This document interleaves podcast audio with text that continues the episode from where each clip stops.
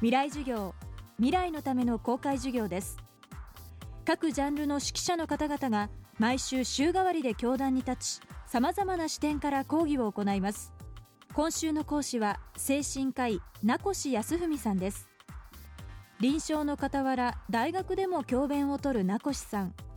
各メディアでも現代を生きる私たちの精神構造について活発に発言を続けています。不況就職難円高そして震災。日常にも未来にも不安が蔓延する現代社会。私たちは不安とどう向き合いどう付き合えばいいのか。今週は名越さんにその処方箋を伺っています。未来授業2時間目。テーマは不条理。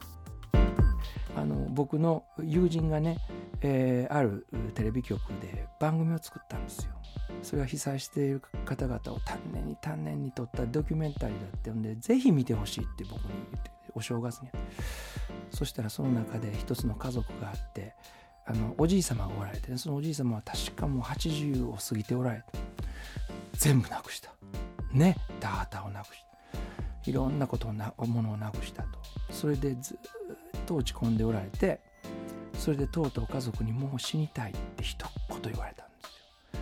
そしたら自分の家族自分の子供さんとかお孫さんそういう若い世代の人がねなんていうことをおじいさん言うんだって言ってね初めて怒られた家族優しいからおじいちゃんおじいちゃんみんな慕ってくれた初めて家族に怒られてそれでびっくりして目が覚めた。それで彼はいろいろ考えたんだと思うんですよおじいさん。で何をやったか畑を耕して種をまくことだったんです。今日種をまいたらね明日その種が少しうずき出す。そしてちょっと柔らかくなってそして少し膨らみ出してそして1ヶ月後には芽を吹くと。この事実は誰にも否定されないでしょう。まいた種は必ずいつか丹念に育てれば芽を吹く。つまりそれは土の上だけを見ていたらわからないのよ。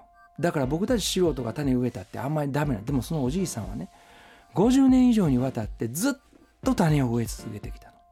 そうすると種を植えた途端に土には何にも変化がなくてもそのおじいさんにだけは見える毎日毎日。もしかしたら毎時間毎時間その種は変化し続けてるんだということが見えるんその人。今日はまた昨日とは違う。明日はまた今日とは違うってことを実感しだしたんですよ。そしたらそのおじいさんはどんどんどんどん顔が若若返りだしてとうとう和歌なんか読み出した。僕ねそれがやっぱりすっごい全てだと思うんですよ。何か自分が続けられることをやる。その変化を理解できることを今やり始めるっていうそのワンステップが次のツーステップに必ずこう続いていくんですよ。今日一日。今日一日私は何をして報われよう。あるいは何の変化を感じよう。何を自分の心の響き体の響きにしよう。つまり変化ですよね。動きにしよう。それだけに集中できたら物事は変わり始めるんだと思います。この番組はポッドキャストでも配信しています。ぜひ東京 FM のトップページからアクセスしてください。名越康文さんの最新刊は毎日得している人の秘密。PHP 研究所から発売中です。